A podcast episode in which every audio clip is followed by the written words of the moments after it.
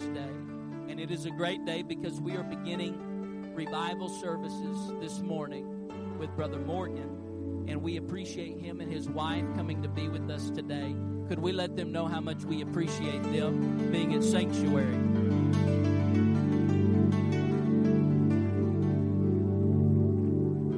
Brother Morgan, as I remember it, you are from Kenneth, I believe, if I'm correct. And Sister Morgan, you're from Walnut Ridge. And you have family here today that has joined y'all, and we're so thankful that you have come to be with us today as well.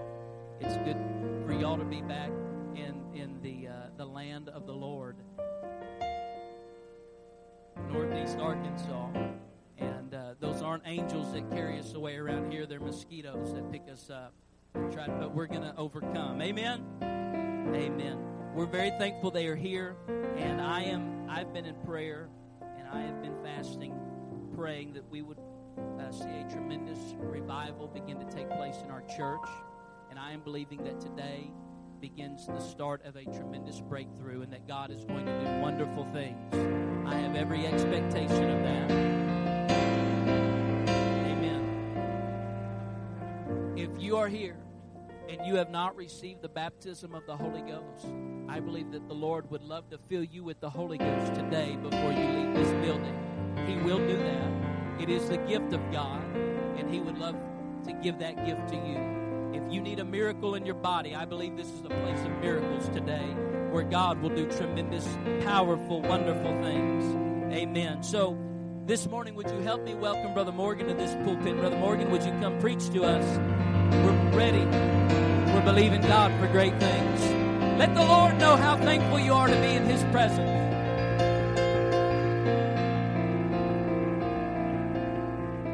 Would you stand with me this morning? What a wonderful presence of the Lord that's here. And I know that it's Father's Day. And most of you, if you're anything like me, can't wait to get out of here and go eat. One of my most favorite places in all of the world is Ron's Catfish. You can tell by looking, I enjoy Ron's Catfish. And this is after a weight loss surgery. So, appreciative of the goodness of God, the greatness of God. I have 4 boys.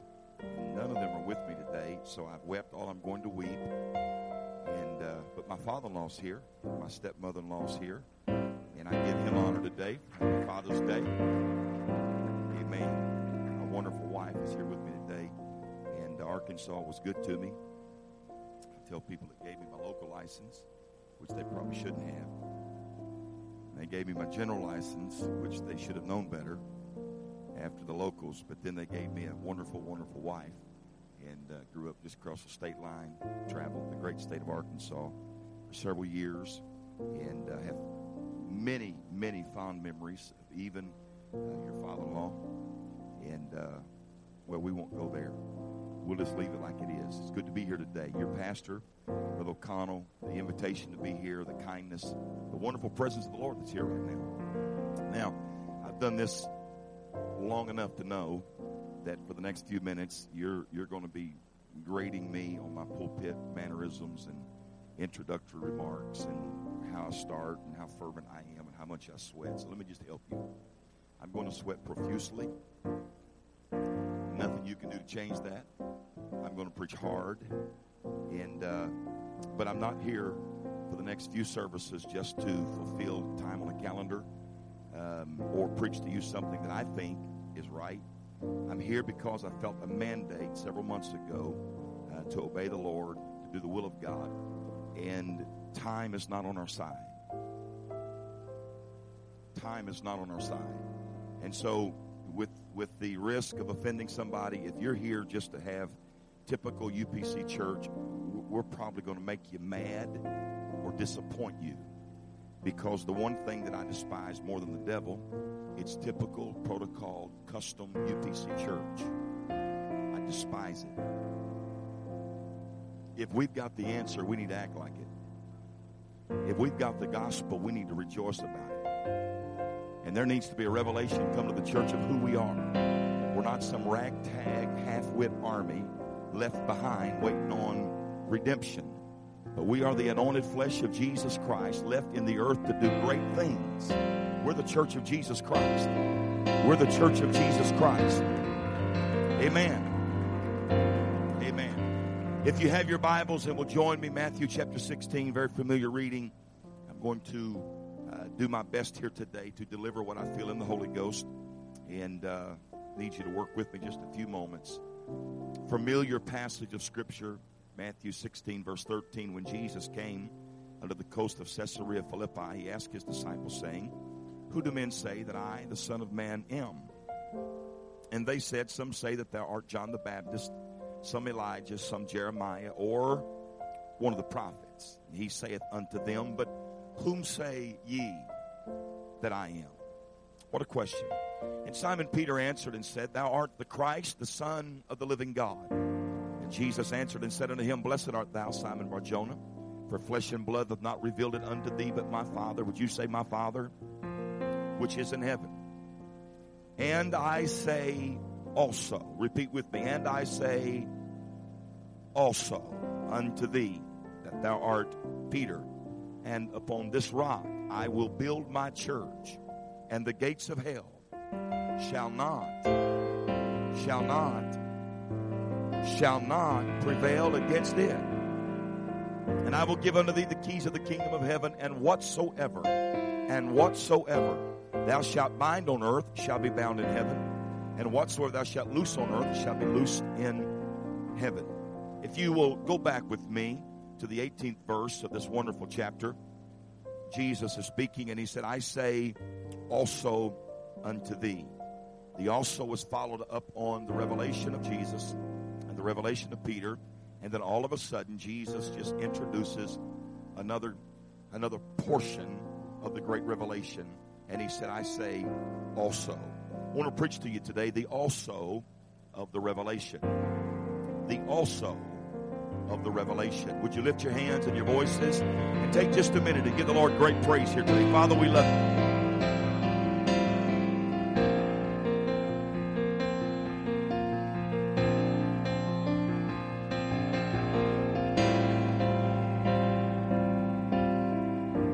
Would you clap your hands and give the Lord great praise while you're being seated today in Jesus' name?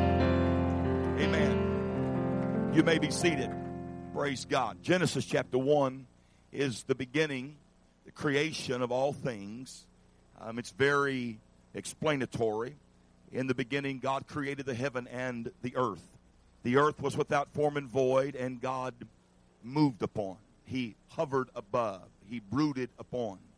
If you read the book of Genesis, the creation event, it is sometimes, if not most times, misunderstood. It is believed among us that all of a sudden the Lord opens up his mouth and he begins to create things, and it was revealed immediately. But if you follow the creation, you will find that in the first few verses of Genesis chapter 1, in the beginning, God created the heaven and the earth, and it was chaotic. Darkness was upon the face of the deep. But if you follow from that text on through the completion of 6 consecutive days of creation, you will find that God pulled from that darkness, from that chaotic event, what he spoke in the beginning. In verse number 2, 3, 4, 5, and then the Bible says, "And the Spirit of the Lord moved upon the face of the waters." He brooded upon the chaos. I have lived for God long enough to understand that God most often does his best work in the dark. Matter of fact, may I be as bold to say that most times God will turn the lights off in our life, and we misunderstand the chaos, the confusion, the blackness, the moment. But it is in that moment that God does his best work in my life, and the morning comes and reveals what God has already been doing in my life. I could not see it, but I could feel something at work. I could not lay my hands on it, but I could feel something at work. And the evening and the morning were the first day. And the evening and the morning were the second and the third and the fourth. We view the day, newness, and the end of a day as darkness coming upon us. Evening time today will mark the beginning or the end of our day. But in the creation of God, the evening marks the beginning of God's day. So when God gets ready to do something new in my life, He turns the light off. He begins to work in it and through it. And then He turns the light back on to reveal what He has been doing in the season of darkness. That's why Pentecostals get excited when we say weeping may endure for a season, but joy cometh. You know why we believe that? Because we've lived through enough dark seasons of our life to understand that when the day breaks, something good is just on the horizon. Something good is just around the corner.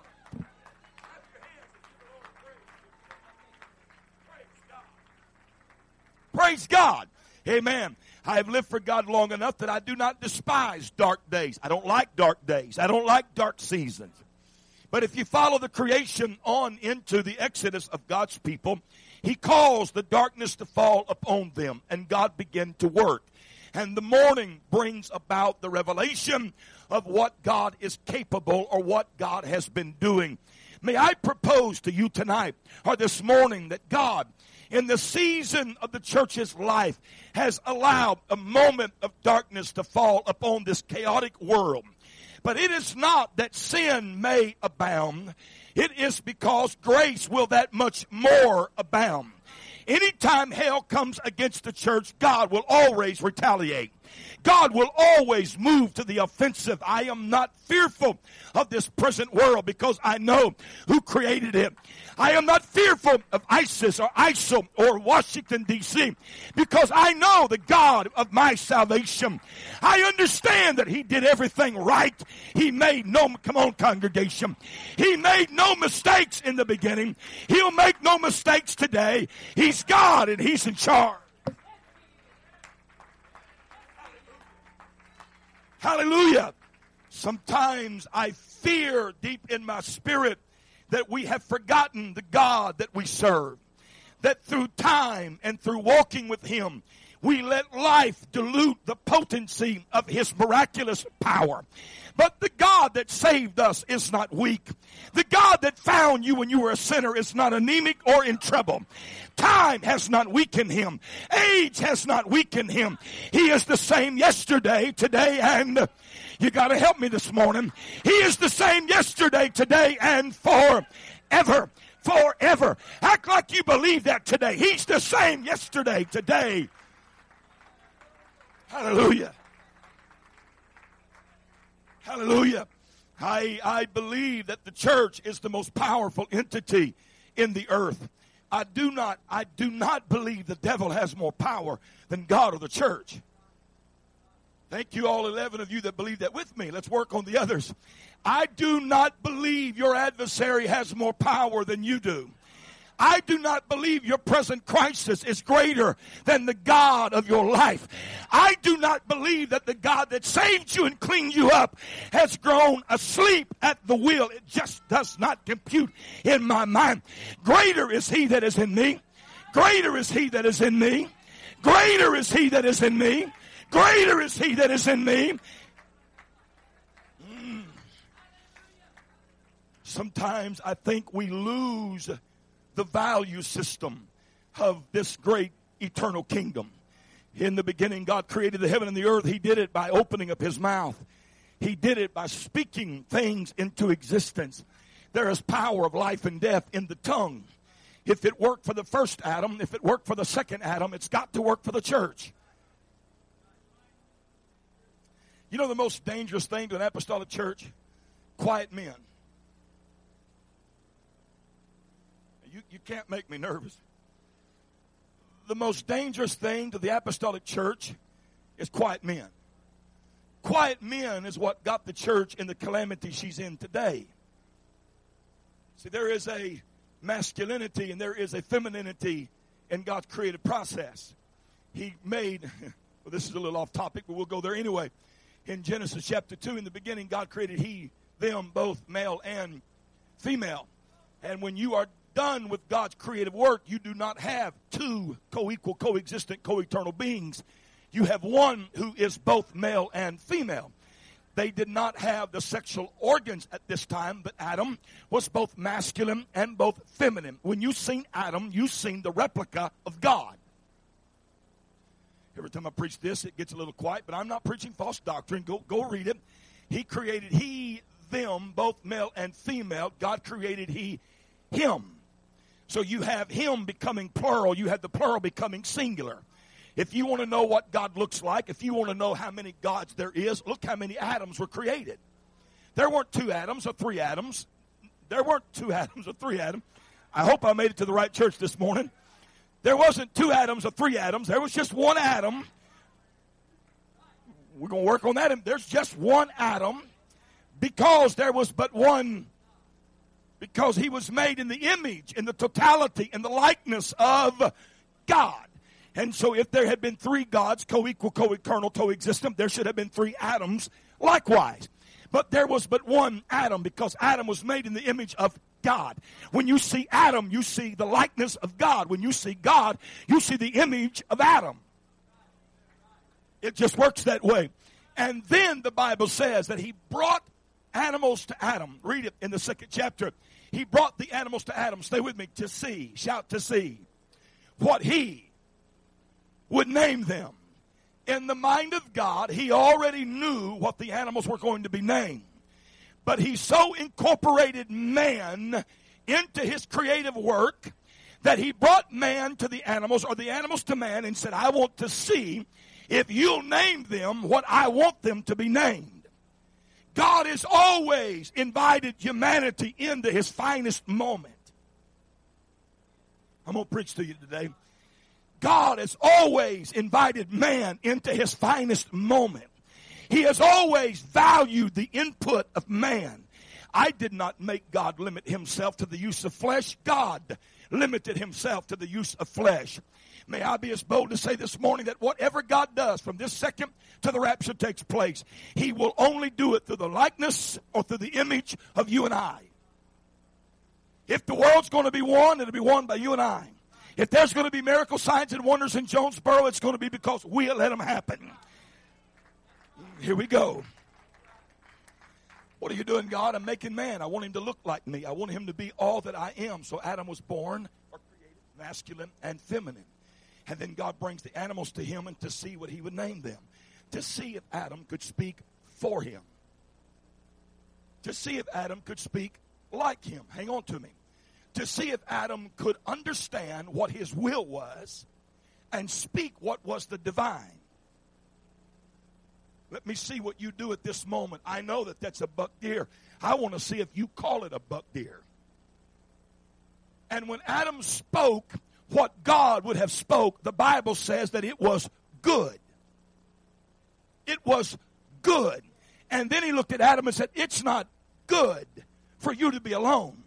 Men were never designed to be alone. That's a men's session later. Men were never designed to be alone. So God says, I'm going to make you a helpmeet. But I will not create her.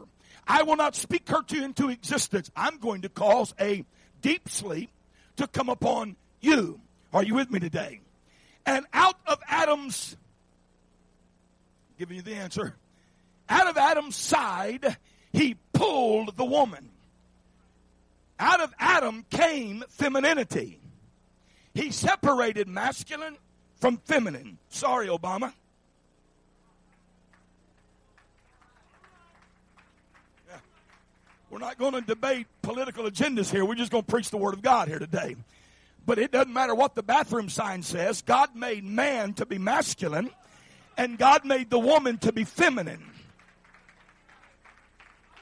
Well, now you get with me. That's God's law. It doesn't matter what legislative branch tries to change that.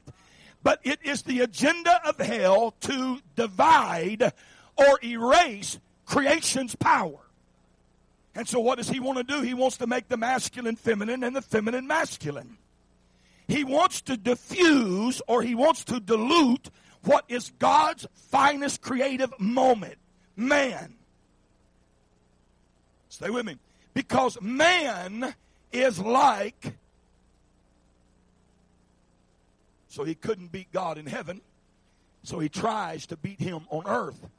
And he enters the garden. With me, we really are going somewhere. He enters the garden. And what happens when he enters the garden? The Lord looked at Adam and said, don't eat of the tree. Adam looked at the woman and said, don't touch nor eat the tree.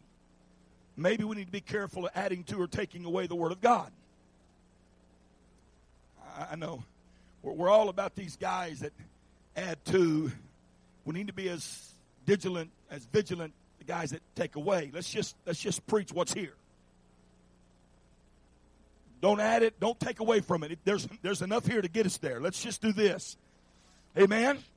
But when Lucifer entered the picture, he did not talk to the masculinity of God. He went to the femininity of God because the Bible says she was the weaker, not the lesser. She was the weaker vessel. And while Adam was somewhere, she was having a conversation. And you know what it is? The first mark of the beast.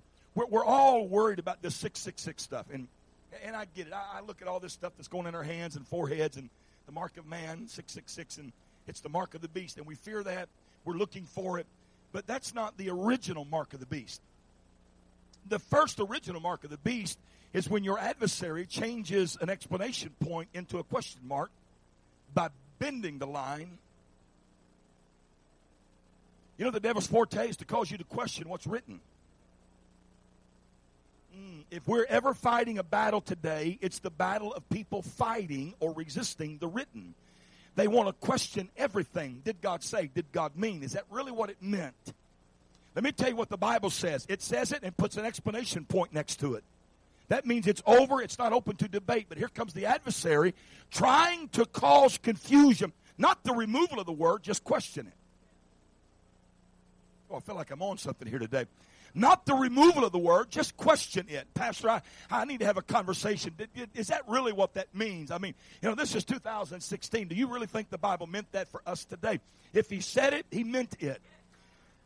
It's ageless, it's timeless, it's eternal. And so he walks into the garden, starts to have a conversation, and I am amazed and marvel at who he chooses to speak to. Went to her, the chicken. We went in church. I tell you what I really think of him.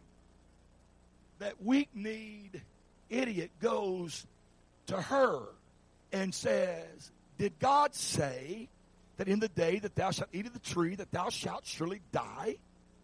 And starts having a conversation with her and causes her to eat the garden or the fruit. But the next verse says, and she turned and gave likewise to her husband. So where was Adam? He was quiet and timid behind the femininity of the kingdom. May I introduce to you one of the crises of the Pentecostals in 2016 is we have men who were born authoritative, born in the image and the likeness of God, who want to hide behind the femininity of the apostolic church. Thank you, ladies. Thank you, femininity, for carrying us. Thank you for being vocal and intercessors. Thank you for being prayer warriors. But what the church needs this morning is for God's men to find their voice and rise with authority and say, I was made. 1, 2, 3, 4, 5, 6, 7. I know. This is normally where I make people mad, but I don't really want to today. I want to help you. But if God's men would ever find their voice, there's not a devil big enough that could stay around Jonesboro or could stay in your house or could. But when men refuse to open, well, it's just not me. It's not my nature. It is your nature. Because your nature is the image of God. And every now and then God took cattails and whips and purged the temple. He cast out devils. He raised the dead. He opened blinded eyes. I can't hear you, brethren. We are not passive. We are not weak. We are not in trouble. We are the authoritative power of God's eternal kingdom. And let the men clap their hands and say, that's me.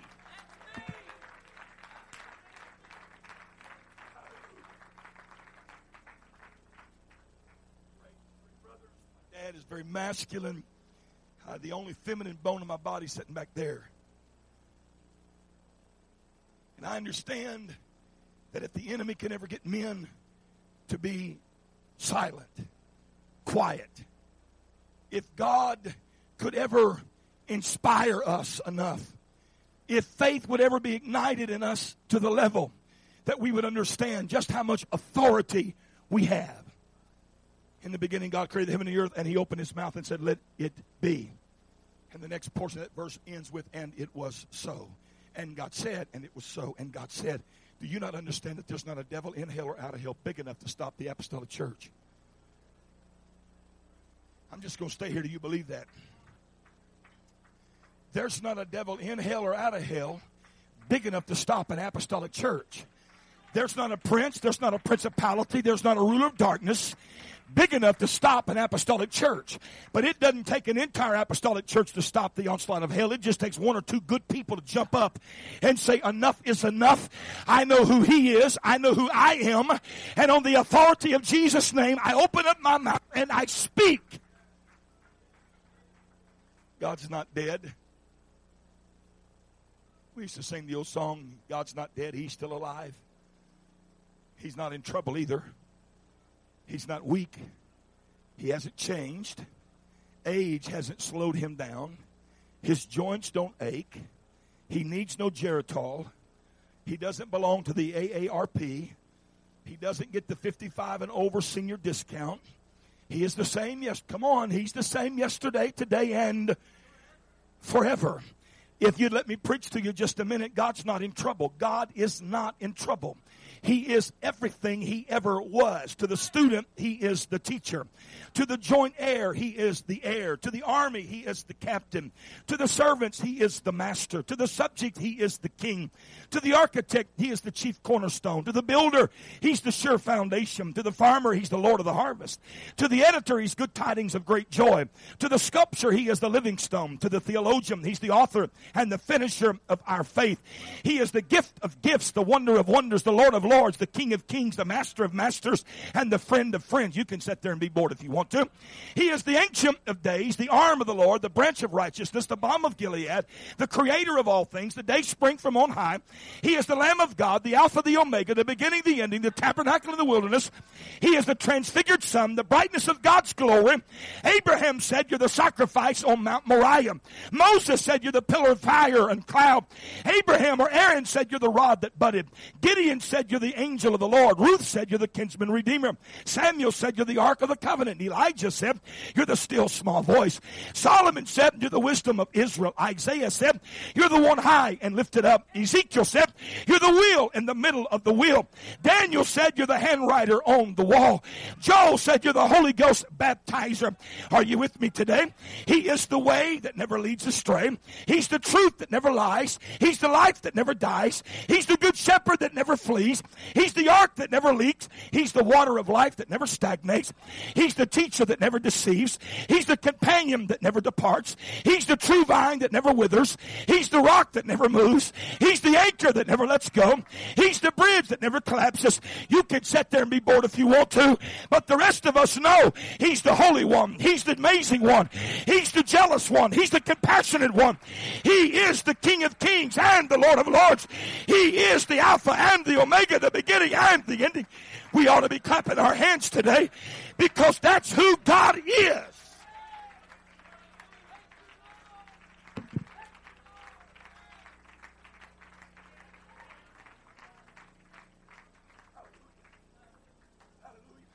All of my life, I have heard about who God was, who God is.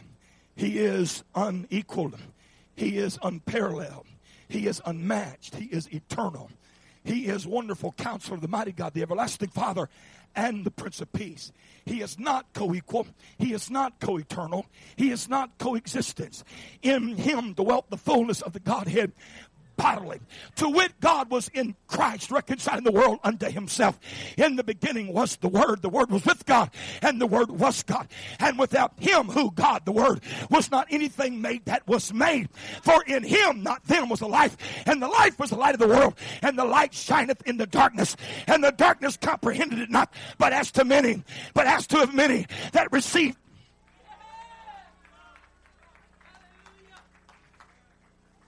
He is not shared glory. Isaiah made it very clear from 42 to 48. He said, "I and I only. Without me there is no. I am the only Savior. I looked around and found no one like me. I found no one like me. No one like me. Hear me today. If you do not know him, you have no power in him. And that's why the world is working hard eradicating manhood, authority. Because what the world needs is God. And so Jesus looks at his disciples and he said, I have a question for you. Who do men say I am? Some said, well, we'd hate to get it and guess it and get it wrong. So we've heard you called Elias. We've heard Jeremiah or maybe one of the prophets. And Jesus said, that's not good enough. I want to know who you think I am. I need you to know me. If we're ever going to do anything in 2016, looking toward the rapture of the church, we're going to have to get a fresh revelation of who Jesus is. See, if you have the Holy Ghost here today for any length of time at all, and all those things that I just read, that's book. Those are not just words on paper. That's what he is. Everything that I said come from a verse depicting his character, his nature, his godliness, his who he was, who he is, and who he'll always be. But I noticed that some of you looked a little bored with that, and that's okay. I hope to inspire you today. But if we're going to have power with God and with man, we're going to have to get excited over who God is. Now, I apologize if I offend you here today, but the church is going to have to fall back in love with who he is. He's not Buddha or Muhammad or Allah or Joseph Smith.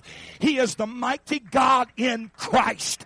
He is Jesus, the man. He is God. You've got to do better than that today. He's God in the flesh. He is the ever-present. He is all in all. He's God. He's your God. He's my God.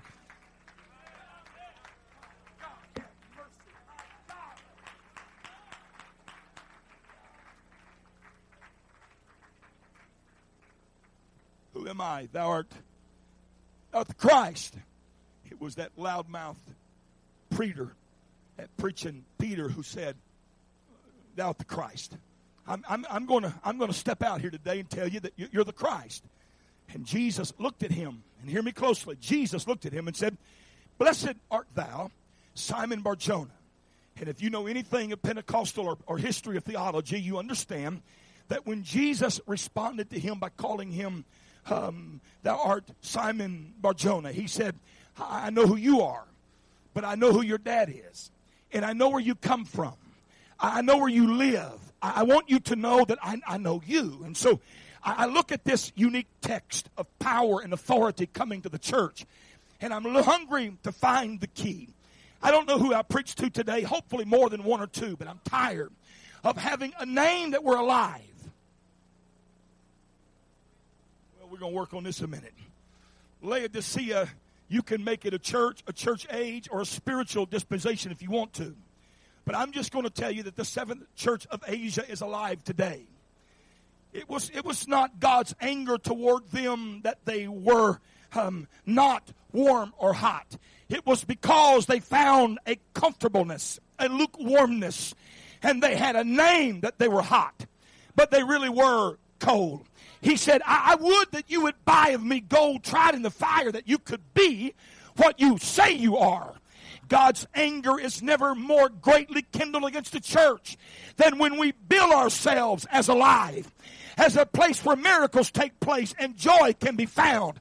But we're no bigger, no different, no greater than the other church on the corner. I contend today that this congregation is not your average congregation, that we are the church.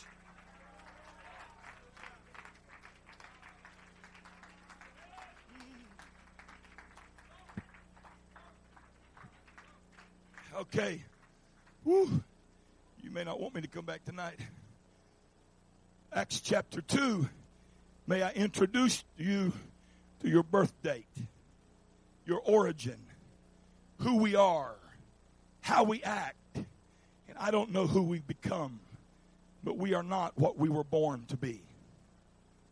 And when the day of Pentecost was, they were all in one place, one accord, and how long's it been since we had a suddenly? I like it all. I really do. I like it all. I like I like all this pizzazz. I like these monitors. What incredible anointed singing we had today. But since when does the apostolic church have to be so organized that we have no place, no room for suddenly? I'm sorry. I really thought you were apostolic here today. I'm not interested in protocol. I'm not interested in rituals and routines. What I'm wanting is to sing until a suddenly takes place. Visitors today are not here for a program. They're here because you told them. This is the place of suddenly. All of a sudden you can be healed. All of a sudden you can be delivered. Where are you, apostolics? Where is the... Come on, Pentecostals. The revival that we need today is a revival of suddenly. Where is the work of the Holy Ghost? Where is the power of the Holy Ghost?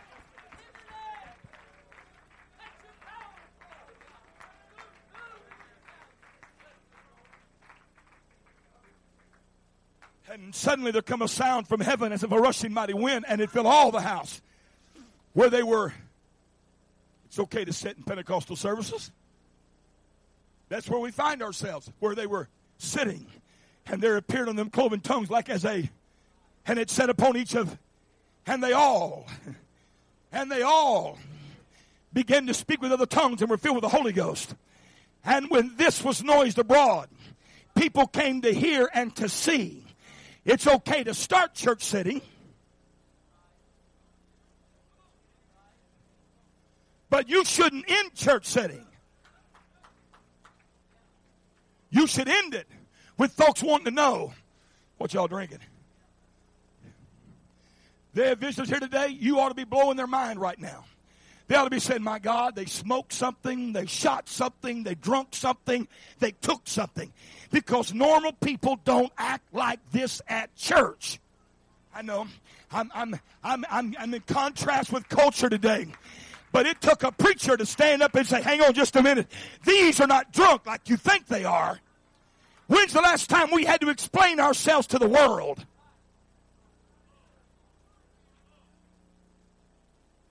Boy. I'm fearful we're having church to appease them and to make them comfortable. But none of them are asking us what you've been drinking. And you don't have enough programs, and you don't have enough money, and there's not enough land in Jonesboro to build a building big enough that will give the center what they need. Like just one Pentecostal hymn.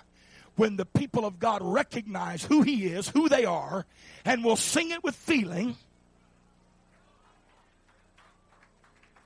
My God. When I was a kid growing up in this area, they'd bring out the hymn book. I know. And we'd turn to page 54. And the musicians would start. And the first verse says, as I travel through the land, singing as I go, pointing souls to Calvary through the crimson flow. Many arrows pierced my soul from without within. But my Lord leads me on, and through Him I must win. And everybody would jump up and start saying, oh, I want to see Him. Look upon His face. Now, we just sit in church. Now, we bored in church. I got to tell you, folks, if we're going to have revival, the revival's got to start in the heart of the church. The church has got to get it.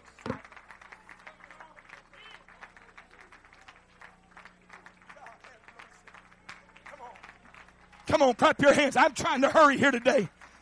Clap your hands like you know who Jesus is today.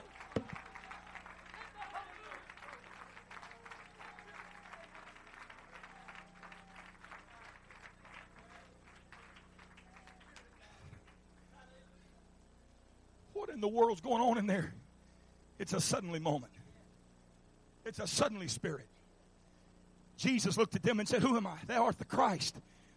Oh, God, help us to realize how much power is still in your name. How much authority is really in your name. Do you not get it when you whisper the name of Jesus that all of heaven comes to attention? I know we've heard these cliches so long, we're bored with them. If you just say it, he'll show up, ever-present, all-powerful, all-knowing, all-seeing, God. Right on your chair, right where you sit, if you just start whispering, Jesus, Jesus, Jesus, Jesus, it would turn the environment of this building into a red-hot furnace of God's presence just by saying Jesus, Jesus, because there's still power in His name. There's still healing in His name. There's still authority in His name. Come on, congregation. It's all in Him. It's all in Him. The fullness of the Godhead, and it's all in Him. It's all in Him. It's all in Him. Jesus, Jesus, Jesus, Jesus. You did right, Simon. You did right. You know who I am. And then he flips it on him and says, thou art Simon Barjona. And I want you to know that what you just got is a tripart of a whole. I need you to listen. Don't misunderstand me. I'm fourth generation, what we celebrate here today. My boys are fifth. I grew up in this. There is nothing greater than the entire revelation of the mighty God in Christ. See, that should have just brought a little stronger response there. There's nothing greater than that revelation. It doesn't get any greater. There's a lot of confusion in the world of who He is. I'm going to tell you who He is. 9:6 of Isaiah, for He is a son given. He's a child born. Son given, child born. 9:6 Isaiah. And His name, whose name? The son given, the child born. His name shall be called who? So now you had the child born, the son given, and His name is Mighty God, and He is the everlasting Father. And when you go to Matthew chapter 1, and it was on this wise. And if you read Matthew chapter 1, start with verse 18 and read to the conclusion of that chapter, it renders it something like this. And they were explaining, don't worry about her, for the thing in her is conceived of the Holy Ghost. If you are here today and you believe in the co-eternality of God, more than one, then you have four gods, because God the Father is not the Father of Jesus the Son, because He is never listed as His Father. It is the Holy Ghost that is the Father of the Son. But now you've got four, not three. Now you don't even have a Trinity. You've got a convoluted mess. Unless you read Matthew chapter 1 and you find out that it says that this son born and the child given, his name is Emmanuel, God with us. And thou shalt call his name Jesus. The Father is Jesus, the Son. Where are you apostolics? Where is your excitement today over who God is?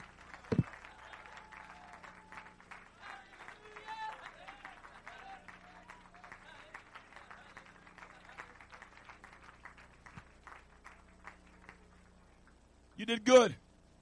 You did. Come here, brother, purple shirt. You go. Jeremy, what's your name? Tim. Well, I was way off, wasn't I? On both occasions. I want you to know, Simon, that because you know me, I'm going to give you the greatest gift. I'm going to tell you I know you. Who am I? Thou art the Christ, the living God. Blessed art thou, Simon Barjona. Now, Simon, listen to me. I know you, but I know your dad. I know his daddy. I know his daddy. I know where you live. I know where you come from. Watch. Didn't Jesus say elsewhere in his Gospels that my sheep would know my, a stranger they would not, that we would be known of each other? See, one of the things that the church has got to go back to is the dialogue and not monologue. This is not just about Jesus talking to me. This is about me talking to him. I know you. Thou art the Christ. You're Jesus in the flesh. And it could have stopped right there. But he said, that's not good enough. I'm known of them. They are known of me. Intimately known. Thou art Simon. I know you.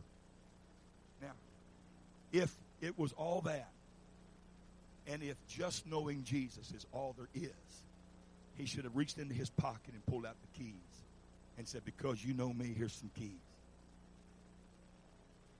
But he didn't. If it was just about Jesus knowing me, he should have reached in his pocket and pulled out some keys, but it wasn't. He didn't. Because the revelation of who Jesus is tripart. It's like salvation. It's death. It's burial. It's resurrection. It's who he is. It's me knowing him, him knowing me. And the greatest word of Matthew chapter 16 is when he said, and I say also. In other words, I'm not done with you. I still got my keys. And you're not going to get the keys until you know who you are.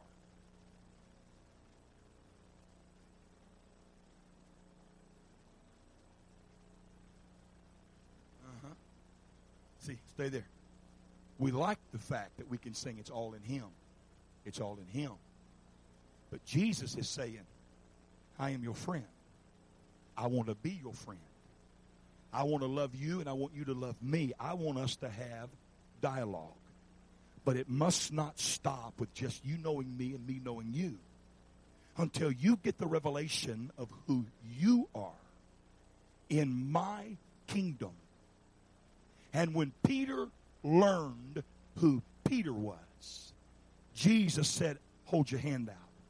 Unto thee, I'm going to give you the keys of the kingdom. And whatsoever, okay, stay there, don't leave me. You're a great prop today.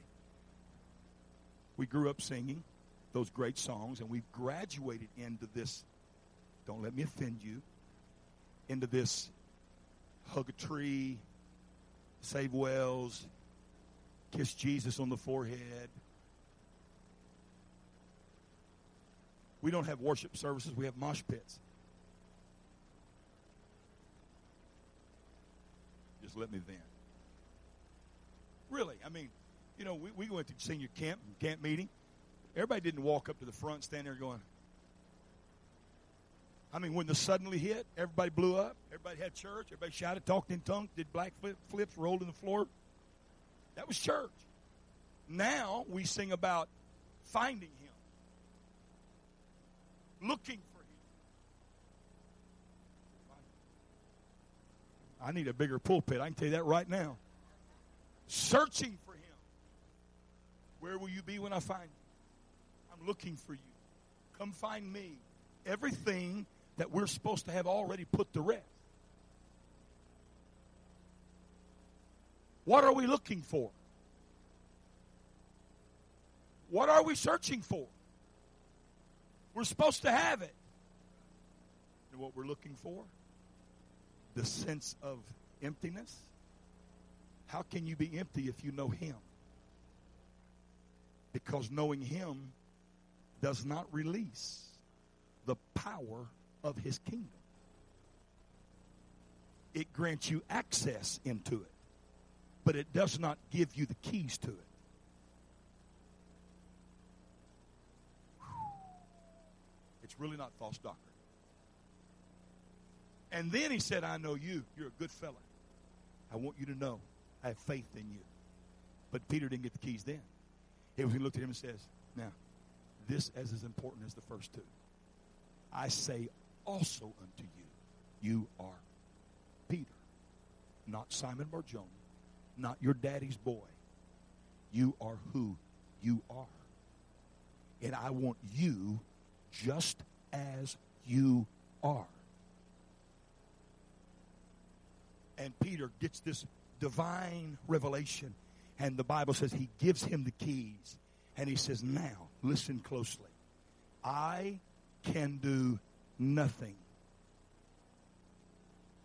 See, we don't like that part of it, do we? I can't do anything from this moment forward unless you tell me to. I am chaining myself to your vocal cords. And if you ever learn how to have quiet church, you will learn how to have dead church. If you ever lose your voice, I can move no mountain for you. I can heal nothing for you. I can bring no... How come we're doing all this send it on down stuff? Am I dating myself? Send it on down, send it on down. Pray tell me what else is going to come down. What is the church waiting on?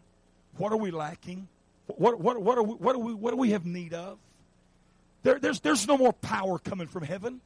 The whole power of heaven come to earth, robed himself in flesh.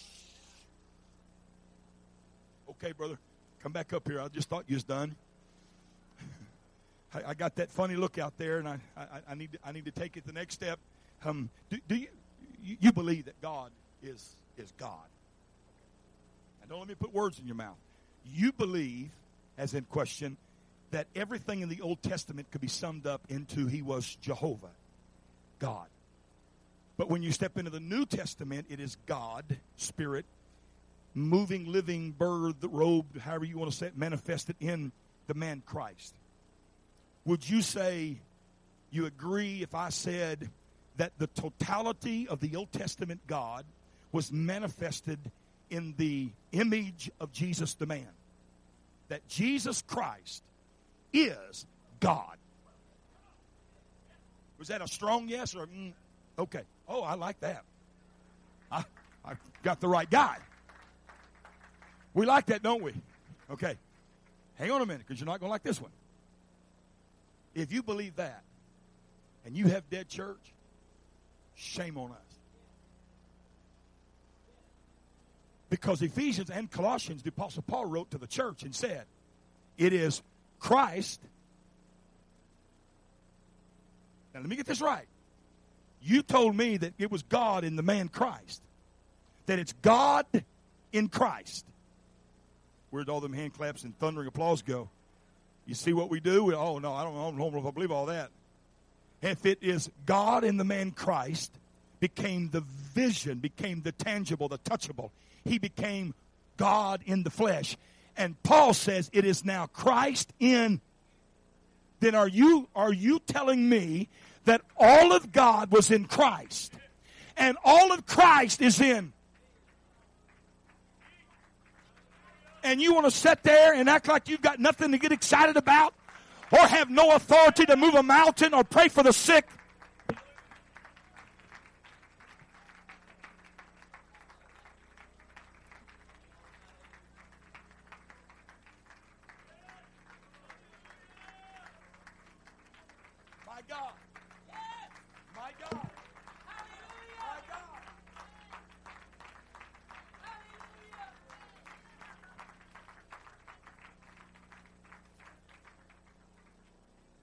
I'm done. I'm coming in for a landing.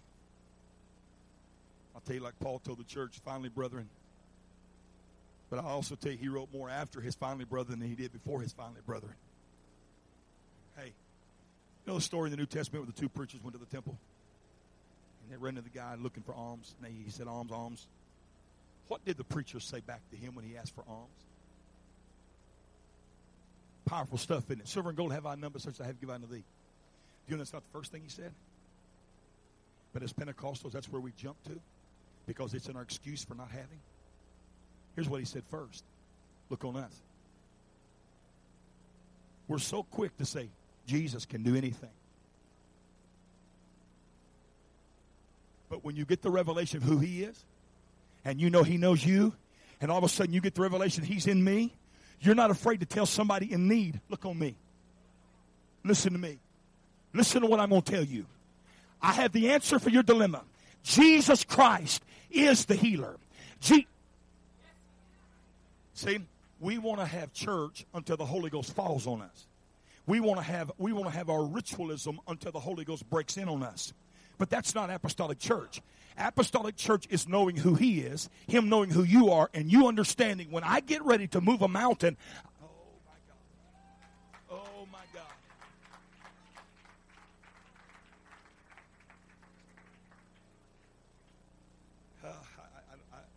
I'm hungry. My wife and I are the proud parents of four wonderful, wonderful, wonderful boys. 15, 19, 24, 26. And they're just great guys. Holy Ghost, my three oldest ones preach. And about a year or so ago, we hit a little bump in our road in the fact that my youngest was diagnosed with a tumor. And the story's too long to tell here in one setting, but He was supposed to have tumors all throughout his brain, head, upper torso, lower torso. The diagnostic that we got was he was, I quote, eat up with tumors. And a staggering load of medical procedures was ahead of us.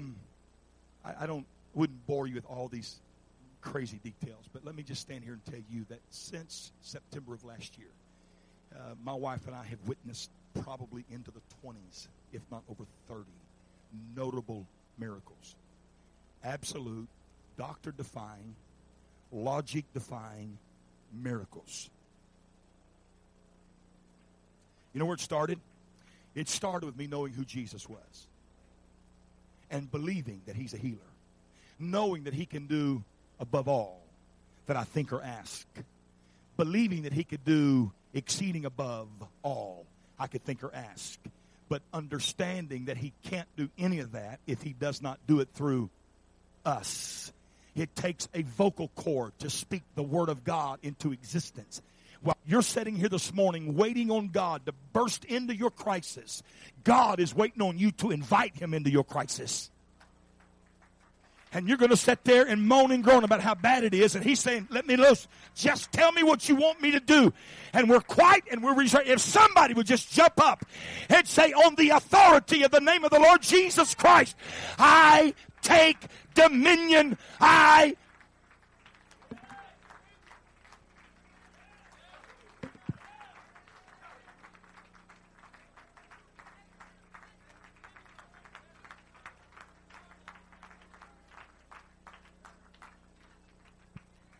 You can remain standing. They diagnosed him. We made a major move. My wife, family come back this way.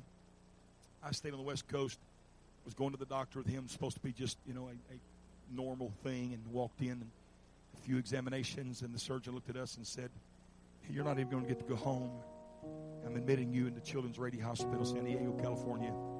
He said, Mr. Morgan, your child has tumors all in his head, on his torso. He said he's just covered with them. He's eat up with them. And that was on a Wednesday.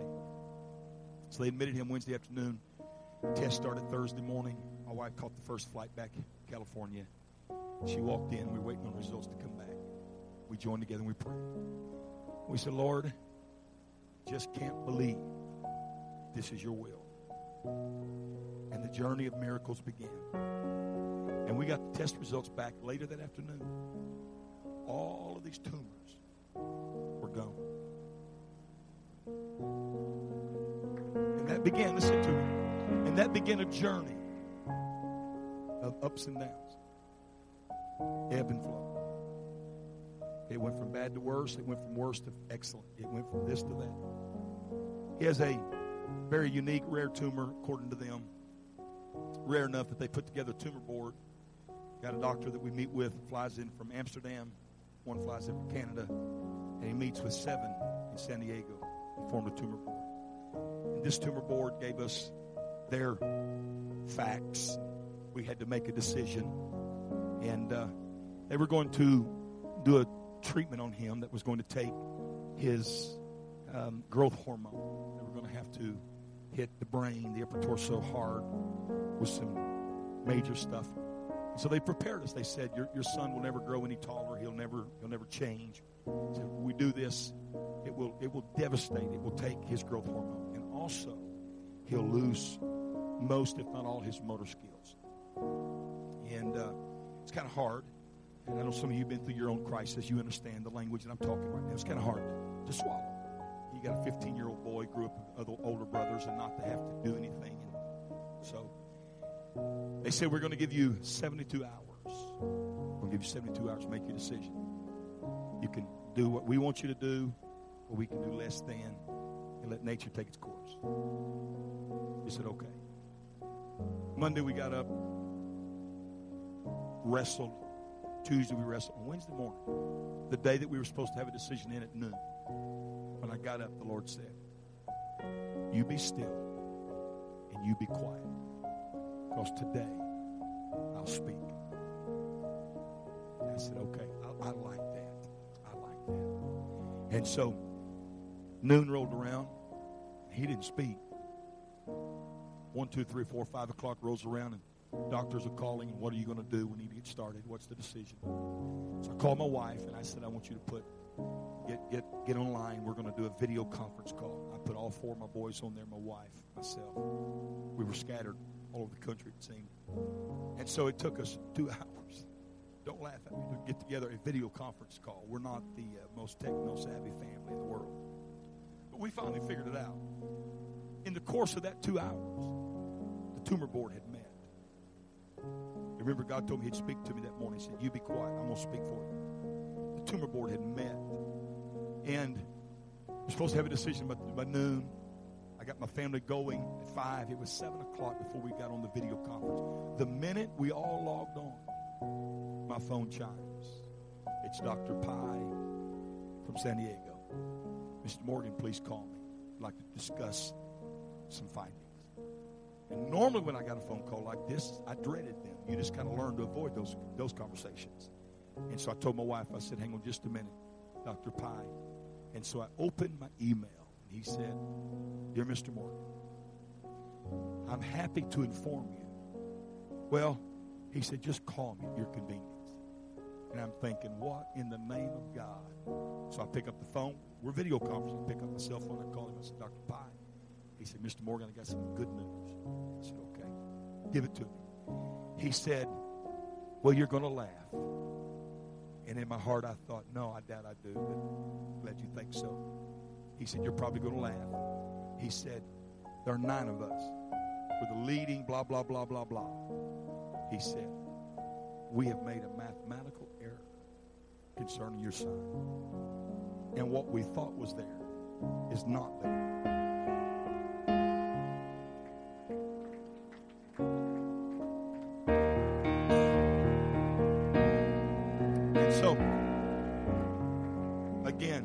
Tell you, 9.5-hour surgery. He's gone through radiation. And so every 90 days, we go back for an MRI, and they look at the tumor and make sure it's not growing. It's inside his spinal column, the lower part of his back. And so 3 weeks ago, or about a month ago, he began to manifest the same signs that took us into the doctor in the first place. And fear, obviously.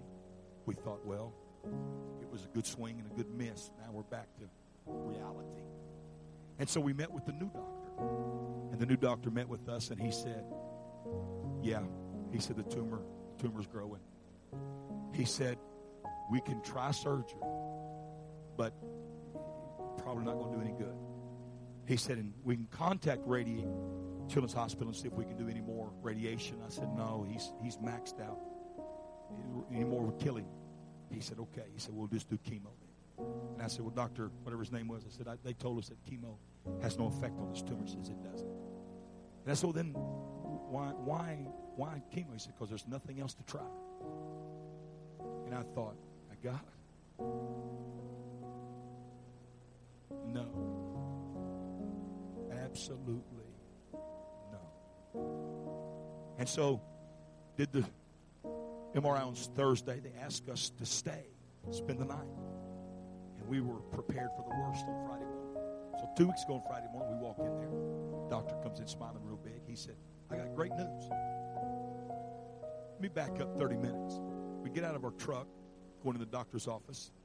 I take my wife's hand. I take Colton's hand. I said, we're going to pray right now.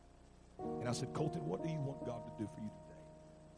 And he said, you know what, Dad? He said, I'm just frustrated with it. He said, I don't know. And I said, that's okay. I know. I took their hands, and I said, okay, God, this is what I want the doctor to say. When we walk in there, I want that doctor to say, and I quote, tumor's not growing. It's just scar tissue, and we can deal with that. Is that not what we prayed? And we walk into the doctor's office. He walks in and says, I got good news. Tumor's not growing. It's just scar tissue, and we can deal with that. Now, I know you got goosebumps. You think that's a cool story, but my point is this. In the last year, I have learned God cannot work for me if I don't tell him or ask him. And I know that kind of defies our logic, that he's this father that looks over us and wants to do. He does. And he will. But when he gave the keys to Peter, he said, whatsoever you bind Abba, whatever you know why? You know why you keep going through the same cycle of hell? Because you're asking God to do something God has limited himself not to be able to do. He put his power in your tongue. He put his presence in your life.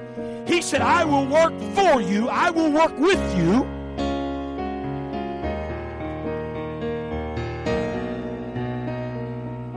I think these next few services, what God wants to do in this church, other than just a good spirit of reviving, is to help you identify who you are. And when you find out who you are, buildings can't stop it. Principalities can't stop it. Nothing can stop the church of Jesus Christ. But if you have no revelation that upon your tongue is the power of life and death, would you look up here at me real quick? The days of just having church to have church are over. I want every apostolic to hear me very clearly. They're gone. And if you don't get that revelation, it won't be long before you're gone. I don't care how long you've served him, walked with him, and warred for him. If you can't get excited about living in this present moment, we're just not going to last, folks. The great falling away, describe it however you want to. But there were two in the field, two grinding, two in the bed. And on every occasion, they were both doing the same thing, but one taken and one left. Do you realize that God's ratio for the rapture is this? You can be in the church, but the church not be in you. That ratio's true. You go, you stay. You go, you stay. But you're all on the front row on Sunday morning. I need you to listen to me. This thing about just having church to have church, showing up to show up, it's got to die.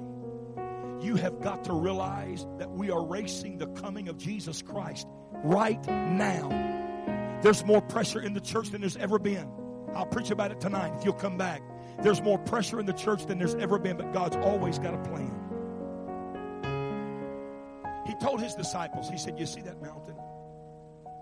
You shall say, mountain, move, and it shall. He looked at a physical mountain and told his disciples, you have the power to move that. I got to looking at that, and I thought, now, Lord, I have reckless faith, high faith, lots of faith, but I move mountains. I mean, really? And I think he spoke to me and said, the point was not to move a mountain. The point was to tell you that anything I create, you have dominion over. So I backed up. Being from Missouri, we learned differently there. I backed up and said, you're going to have to show me this. And it come to me just like this. In the beginning, God created. He spoke into existence everything. Anything that was made by him. Any creative thing recognizes the voice of the Creator. Any man of God, woman of God, child of God that has Christ in them has the voice of Christ. Anytime you exercise the gift of God in you and speak to anything he created, it recognizes not your voice. It recognizes his. And that's why Jesus said, you shall say, and it must obey. Do you realize how much power is in these four walls today? There was a man just down the road at North Little Rock, up the road, wherever Little Rock is from here. And he had been there for 12 years. Brother North Little Rock, Scott, Melton's church, 12 years, pastoral company. And first couple of services, he sat where the elder man sat, and he sat right there. And we had an altar call, and they all joined around him and tried to pray. And I'm like, okay, something's there. And so the third service, I looked at him, and I said, do you have the Holy Ghost? He said, no. I said, okay, I want everybody to get away from him. So everybody move. And I walked over to the front row. He's on the third row. I said, sir, in 30 seconds, you're going to get the Holy Ghost. And here's how it's going to happen. Nobody's going to pray for you. You're going to lift your hands. You're going to repent. And it should take you about 5 seconds to tell God you're truly sorry. And when you're done repenting, within 30 seconds, you're going to be talking in tongues for the first time in your life. What I didn't know is for 12 years, he'd been sitting right there. And they had convinced him he was the habitual seeker. But he was created of God. And that was created recognizes the voice of the Creator. And when I said, you shall get the Holy Ghost in 30 seconds, heaven said, I'll back that up. I'm getting some funny looks here. We're not God, folks. We're not God. But we are ambassadors. We have the law of his kingdom on our lips.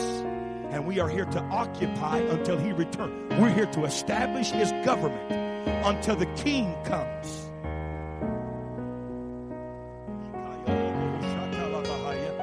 If you would lift your hands right now and lift your voice right now and speak with authority right now. Come on, congregation.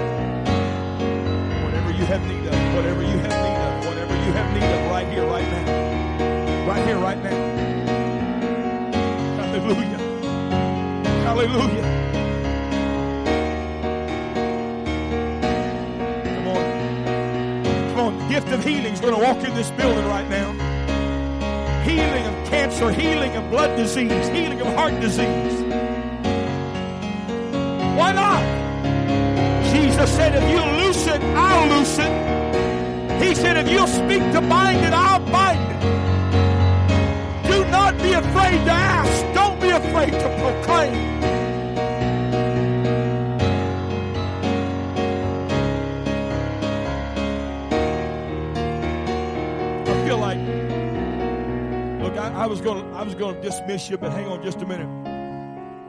We're going to have an altar call. 2 weeks ago in Bastrop, Louisiana, Dwight Fulton's the pastor. If you want to call him to verify this, we've been there a couple of times, and every time it seems like God gives visible miracles. It's staggering. 2 weeks ago, they brought up a baby about his size, and they said he has a tumor on his eye. And they're going in to remove it, but he's lost vision, lost sight. And they're telling us there's nothing they can do because of where it's at. And all of a sudden, I felt the Holy Ghost say, you tell that daddy that by the time he gets back to the doctor, the tumor will be gone. That was 2 weeks ago. A week ago, I got a phone call from my boy. He said, Dad, I love this. You're not going to believe this. And why we have to say that? You're not going to believe this. But they just called Pastor. And Pastor said the tumor is completely gone from the baby. His eyesight is completely. I got a question for you. What would have happened had I said logically, well, if the doctors say that, well, let's be careful we don't get Dad, Mom's hope up. And that's why the church is not seeing miracles today. Because instead of the man Christ walking among us, the man Christ is walking in us. But us is not walking.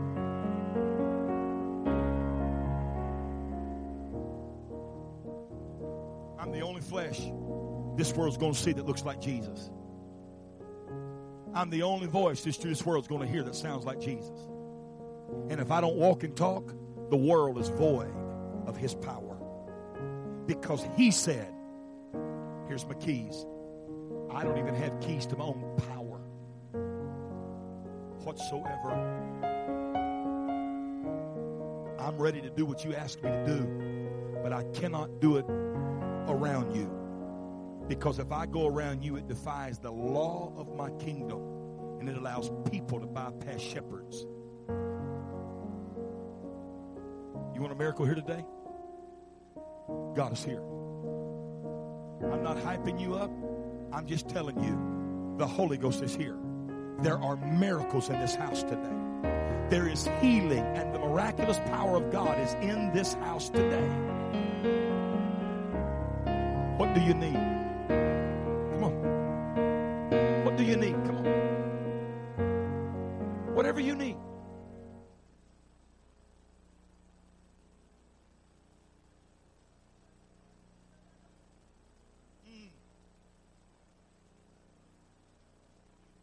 Gosh, oh yeah.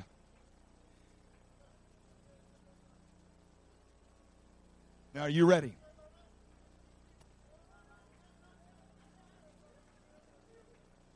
Are you ready?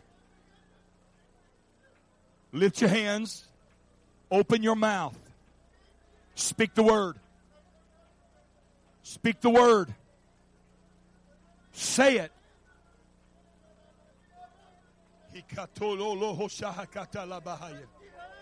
Where there is sickness, there will be health. In the name of Jesus, it's going to start.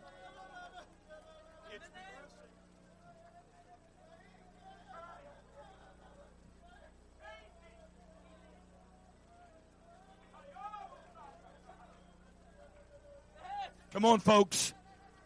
Come on, there's power in his name.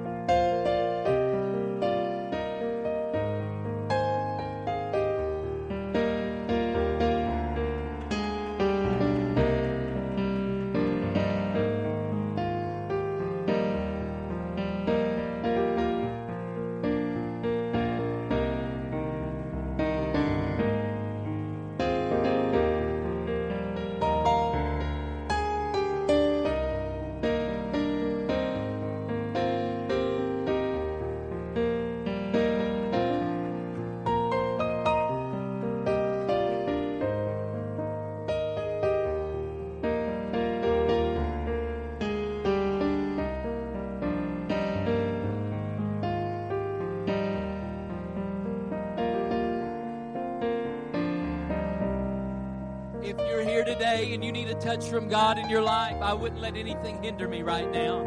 I'd step out from where I am and I'd get down to the front. I'd begin to call on God and I'd begin to speak things that are not as though they were. Let's unleash the power of the Lord that dwells within us today. No more captive. Let it be no more captive, but let us release the power of the Holy Ghost that worketh in us. He is able to do exceeding abundantly above all that we ask or think, according to the power that worketh in us.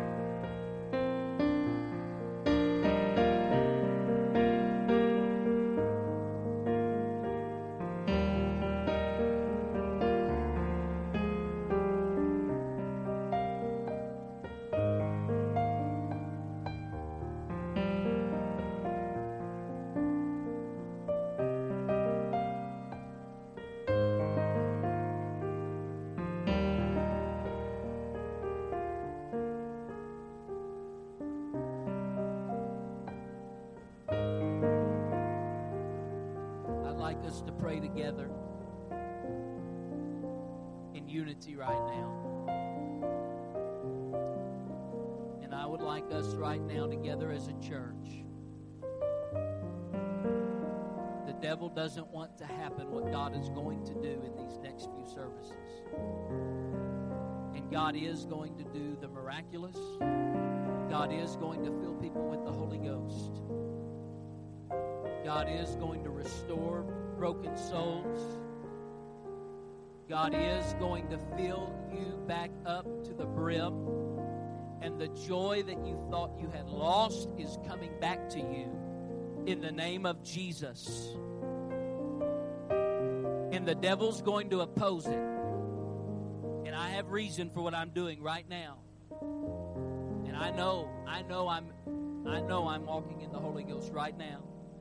But I am going to ask you right now, we are going to bind together and we are going to pray that there would be anything that would withstand what God wants to do in the next few services. We are going to rebuke it and we are going to bind it.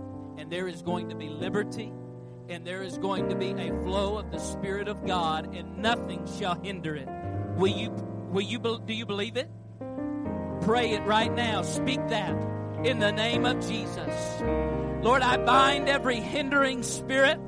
I bind everything that would stand against what you would seek to accomplish what you will accomplish in our midst. I rebuke it. I bind it. And I cast it out in the name of Jesus. Lord, everything that you have deemed for this revival shall come to pass. It shall happen. It shall happen. Nothing shall stop it. In the name of Jesus Christ of Nazareth, let it be. Hallelujah. Hallelujah. It's going to happen. So when you come in here this evening, you better come in here worshiping God. You better come in here understanding who it is that we've come to lift up and magnify and glorify. And you'd better come in remembering that He is, not only do we know who He is, not only does He know who we are, but we know who we are. That I am a child of God. And the same Spirit of God that spoke the creation, the same Spirit of God that split a Red Sea, the same Spirit of God that was with them in a wilderness, the same Spirit of God that caused walls to come down, the same Spirit of God that dwelt in Christ, the same Spirit of God that was in him, it is in me. I am not less than, and the devil does not have any authority over me, but I've been filled with the Holy Ghost. Hallelujah. I know who I am, and God is going to do wonderful things. Amen. Amen. Clap your hands and give the Lord praise.